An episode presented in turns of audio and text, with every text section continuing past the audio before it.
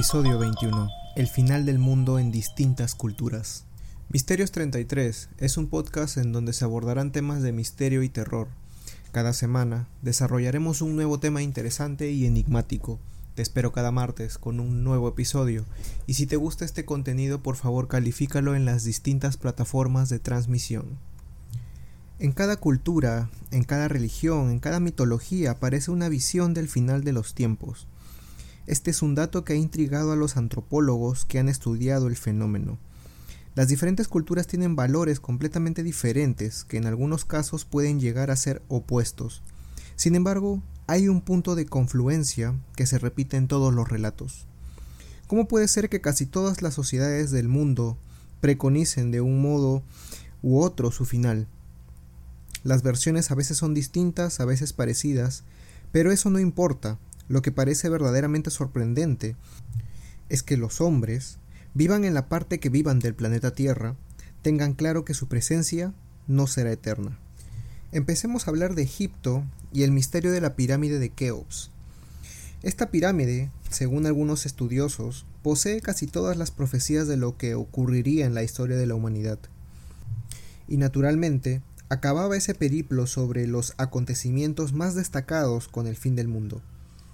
Las pinturas que decoran la célebre pirámide constituyen para algunos que las han interpretado durante años una crónica de la historia del hombre. Pero empecemos por el principio. La Gran Pirámide, que es el nombre que recibe popularmente este monumento, fue construida durante el reinado de Keops, que según los expertos tuvo lugar en el 2600 a.C. Según algunos cronistas de la época, su construcción duró 25 años. Ese es un misterio que todavía no ha podido ser aclarado por ningún egiptólogo. La precisión del tallado de las piedras, su transporte y su posterior edificación eran técnicas que difícilmente podían ser conocidas en la antigüedad. Sin embargo, ahí está la pirámide. Quizá para demostrar que sus constructores conocían secretos que nosotros ignorábamos, o tal vez para demostrarnos que no valoramos o no conocemos los logros de esta antigua y enigmática civilización. Sea como fuere y centrándonos en el asunto que nos interesa, desde su entrada, la pirámide presenta una serie de grabados que pueden ser interpretados como una cronología de la historia de la humanidad. El interrogante es cómo alguien pudo escribir esa cronología 8.000 años antes de que ocurrieran todos los hechos que se iban a narrar. La forma es ciertamente curiosa, a través de la estructura de la pirámide se pueden interpretar las fechas más importantes para la historia de la humanidad. La primera fecha es el 4000 a.C., que corresponde al año en el que se edificó la famosa estructura. Después pasamos a otro momento de vital importancia, el 2513, que en nuestro calendario corresponde al 1486, justo el año en que los judíos se fueron de Egipto guiados por Moisés y dando lugar al famoso Éxodo que aparece narrado en la Biblia. También aparecen fechas de guerras importantes de todos los tiempos. Los últimos conflictos señalados en la pirámide son la Primera y la Segunda Guerra Mundial, y una vez concluidos los conflictos bélicos, nos acercamos al final del mundo conocido. Los estudiosos aseguran que en la fecha marcada por la pirámide, que va desde el 2001 al 2030, no han podido concretar exactamente el año, pero están convencidos de que al final acontecerá en un espacio comprendido entre estas dos fechas. Sin embargo, no todos están convencidos de que sea un final definitivo. Parece una época convulsa, con muchos conflictos y guerras, así como desastres naturales. Después de la misma se anuncia el advenimiento de una nueva raza de hombres. No se especifica nada más. Algunos egiptólogos creen que el hombre tendrá que atravesar durante un tiempo terribles penurias y que a partir de entonces, para adaptarse al nuevo medio, surgirá una raza de hombres evolucionados que vivirán en paz. Sin embargo, también hay otro tipo de predicciones un tanto menos halagueñas y que tienden al pesimismo. Según estas, no hay más fechas señaladas en el curso de la humanidad, lo que viene a significar que ésta se acaba, literalmente. El final de la pirámide es el final de los tiempos y de todo lo conocido hasta el momento. Otros, por último, consideran que lo que ocurre es que la visión del futuro que podían tener los antiguos profetas egipcios era limitada. Podían llegar hasta el año 2000 y algo de nuestra era, que es mucho, pero no podían ver más allá. Por ello, a partir de esa época vaticinaban algunos conflictos, pero no conocían el desenlace. Los teóricos de la materia no alcanzan un consenso. Pero no deja de ser sorprendente que hace tantos millones de años ya se pudieran prever los hechos más importantes que acontecerían en nuestra historia y se tuviera claro que el final de los tiempos ocurriría. Ahora hablemos acerca del imperio maya, el cual fue uno de los más avanzados de la antigüedad. El genocidio de los conquistadores españoles apenas nos ha dejado unos vestigios de lo que fue, pero no hay duda de que se trató de una de las civilizaciones más esplendorosas que ha habitado nuestro planeta. Los estudiosos precolombinos dan fe de ello. Por ejemplo, se sabe que los cálculos astronómicos eran los más avanzados de la época. Nadie llegó a conocer con tanta precisión los movimientos de los astros y se predijo de forma más certera los eclipses. Estos conocimientos se aplicaban a las cosechas. Los mayas podían prever cuándo el tiempo y los astros le procurarían alimento y cuándo tenían que almacenar víveres, porque malos tiempos se avecinaban. Los cálculos matemáticos también eran sorprendentes. Pocas pruebas han quedado de ellos, pero las que se conservan demuestran que en aquella época habían desarrollado el cálculo matricial y que en Occidente se descubrió muchos años después, que sirvió para el desarrollo de la informática. En el campo del arte, las obras, en su mayoría destruidas, eran de una perfección técnica que sorprendía a los estudiosos del arte. De hecho, se las considera superiores a las que habían creado los griegos y romanos e incluso a las de los hindúes. Se cree que los elementos que empleaban fueron importados por los conquistadores y permitieron el avance que culminó en el Renacimiento. Y en todo este contexto cultural, no hemos de olvidar la quiromancia, que formaba parte de la vida cotidiana de los habitantes del imperio maya. Los rituales de adivinación eran muy populares en aquella época y tenían mucho que ver con su religión. Sin embargo, no se practicaban exclusivamente en los templos. Mucha gente acudía a consultas de quirománticos que les leían el futuro y les aconsejaban en las pequeñas decisiones cotidianas.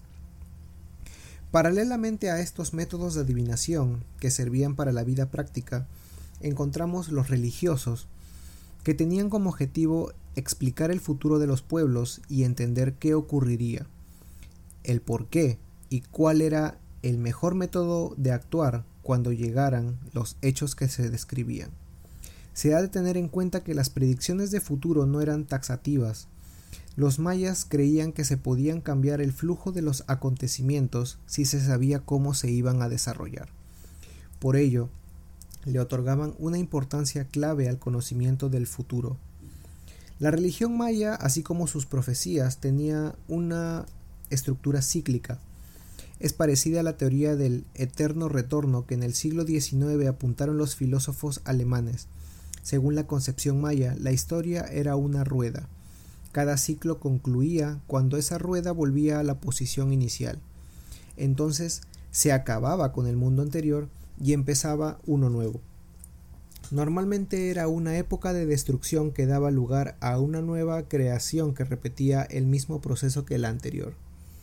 Esta forma de ver la sucesión de los tiempos no es lineal y por tanto no permite un final del mundo de manera absoluta. Según los mayas, se destruía cíclicamente y se volvía a reconstruir.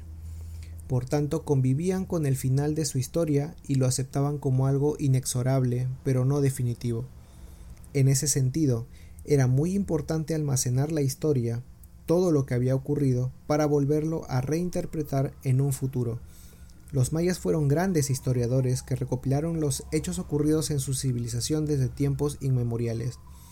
El problema es que todo este gran legado que hubiera permitido conocer más sobre el pasado de los mayas y en definitiva de nuestro planeta fue aniquilado por los conquistadores. Lo que no se destruyó durante la conquista fue quemado por los evangelizadores que creían que las tradiciones les impedían abrazar la fe cristiana. Por tanto, pocos documentos han llegado hasta la actualidad y los que han sobrevivido al expolio presentan grandes problemas de interpretación. Los mayas, al creer que en esta concepción cíclica de la vida daban la misma importancia al pasado y al futuro, las predicciones y lo que había sucedido se mezclaban en los documentos que conservaban. Por lo tanto, al haberse perdido buena parte de ellos, resulta actualmente casi imposible dilucidar historia y profecía. Se han conservado pedazos de una y otra mezcladas y son casi imposibles de clasificar. Lo que sí se sabe es que vaticinaron con total acierto el final del mundo que estaban viviendo. La llegada de un hombre blanco acabaría para siempre con la vida que conocían. A partir de ese momento empezaría una nueva era. La destrucción caracterizaría este amargo tránsito. Por ello, cuando las tropas españoles de Hernán Cortés llegaron a la región, nadie se sorprendió. Los mayas asumieron su sino y supieron que su mundo se destruiría para volver a renacer tiempo después.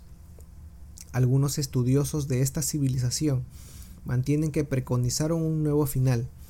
Siglos más tarde, una civilización más preparada se impondría al hombre blanco y aniquilaría el mundo. Eso es lo que aparece en la mayoría de los vestigios que han podido conservarse. ¿Cuál será esa nueva civilización que marcará el final del mundo? A partir de aquí es imposible encontrar coincidencias unánimes entre los estudios de la cuestión, cada uno da un significado diferente a las profecías mayas y ninguno parece poder imponerse al otro. Nos faltan documentos y pruebas para que el estudio pueda ser inequívoco. Algunos son partidarios de que esa nueva civilización es una raza diferente.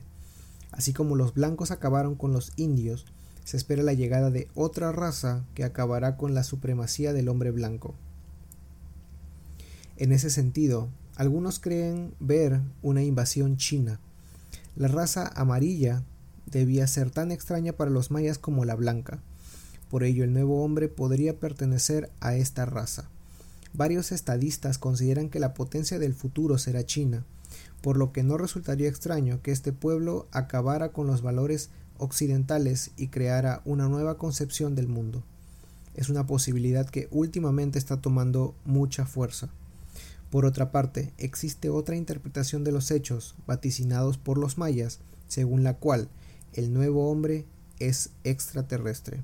Una civilización venida de otro planeta podría acabar con la vida en la Tierra y crear un nuevo ciclo, una nueva forma de vida. El final sería definitivo para los pobladores de la Tierra, pero no para la historia de ésta. Así se ratifica el concepto de que pase lo que pase, la rueda de la historia seguirá girando. El escenario sería el mismo, solo cambiarían sus protagonistas. Por último, algunos interpretan estos hechos en relación a la Atlántida. El continente sumergido en las aguas podía volver a salir a la superficie. Sus moradores serían una nueva raza de hombres que había aprendido a vivir bajo la superficie del mar.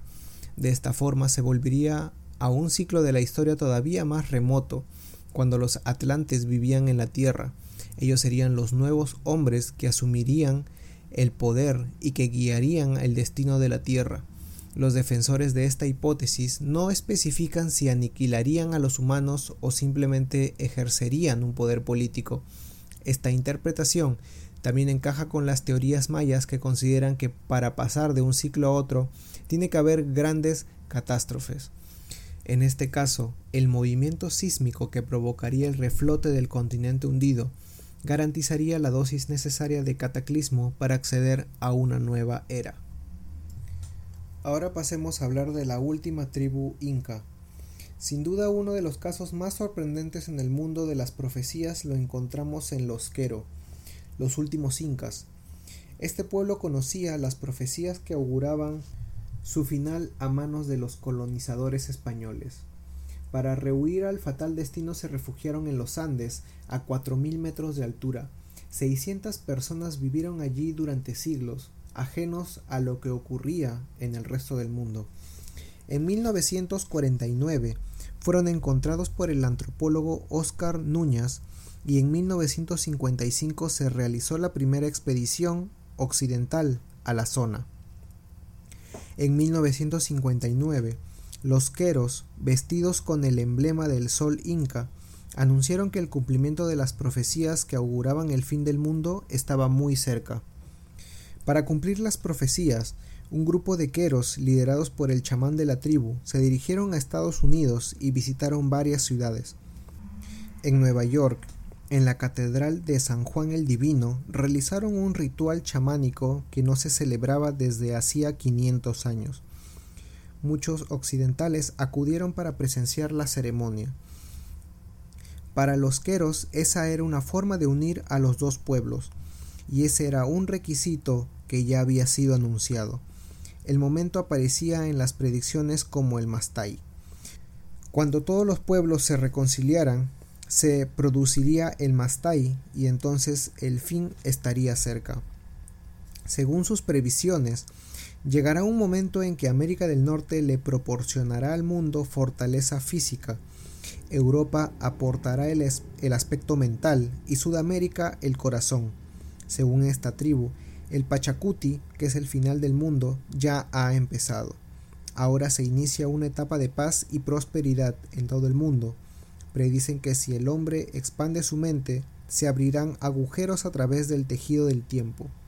Según los queros, el fin del mundo está muy cerca. Los días de la tierra acabarán cuando se alcance la armonía máxima. En ese momento, el caos dejará de tener un lugar en la Tierra y ésta acabará sus días. En la actualidad, muchos occidentales están interesados por el chamanismo y por las enseñanzas de esta tribu que vivió durante 500 años aislada del resto del mundo. Los chamanes predican el respeto a la tierra y advierten que no se puede explotar los recursos naturales con la impunidad que el hombre lo ha hecho durante siglos. Las profecías de los queros tienen especial importancia porque ya demostraron una vez lo acertados que eran sus métodos adivinatorios. Supieron exactamente lo que ocurriría cuando los españoles llegaran a sus tierras y esa información les permitió sobrevivir y mantener intactas sus costumbres ancestrales. Por ello son muchos los que piensan que si entonces no se equivocaron no tendrían por qué hacerlo ahora. El final del mundo de esta tribu inca no es traumático. Ellos lo plantean como una evolución lógica, como un paso a otro estadio que en ningún momento es un castigo.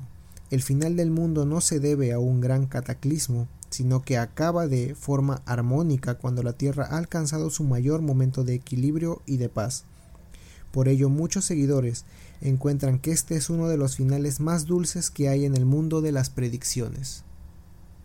Vamos a dejar aquí este episodio del podcast, pero la próxima semana continuaremos relatando más profecías del fin del mundo en distintas culturas. Gracias por escuchar Misterios 33 Podcast. Hasta la próxima. Si tienes algún tema que quisieras que se desarrolle, me puedes contactar en cualquiera de las redes sociales como Facebook, Instagram y YouTube, donde me puedes encontrar como Misterios 33 Podcast o también puedes enviar un correo electrónico a misterios33.contacto@gmail.com. Por favor, no dudes en calificar el podcast en todas las plataformas.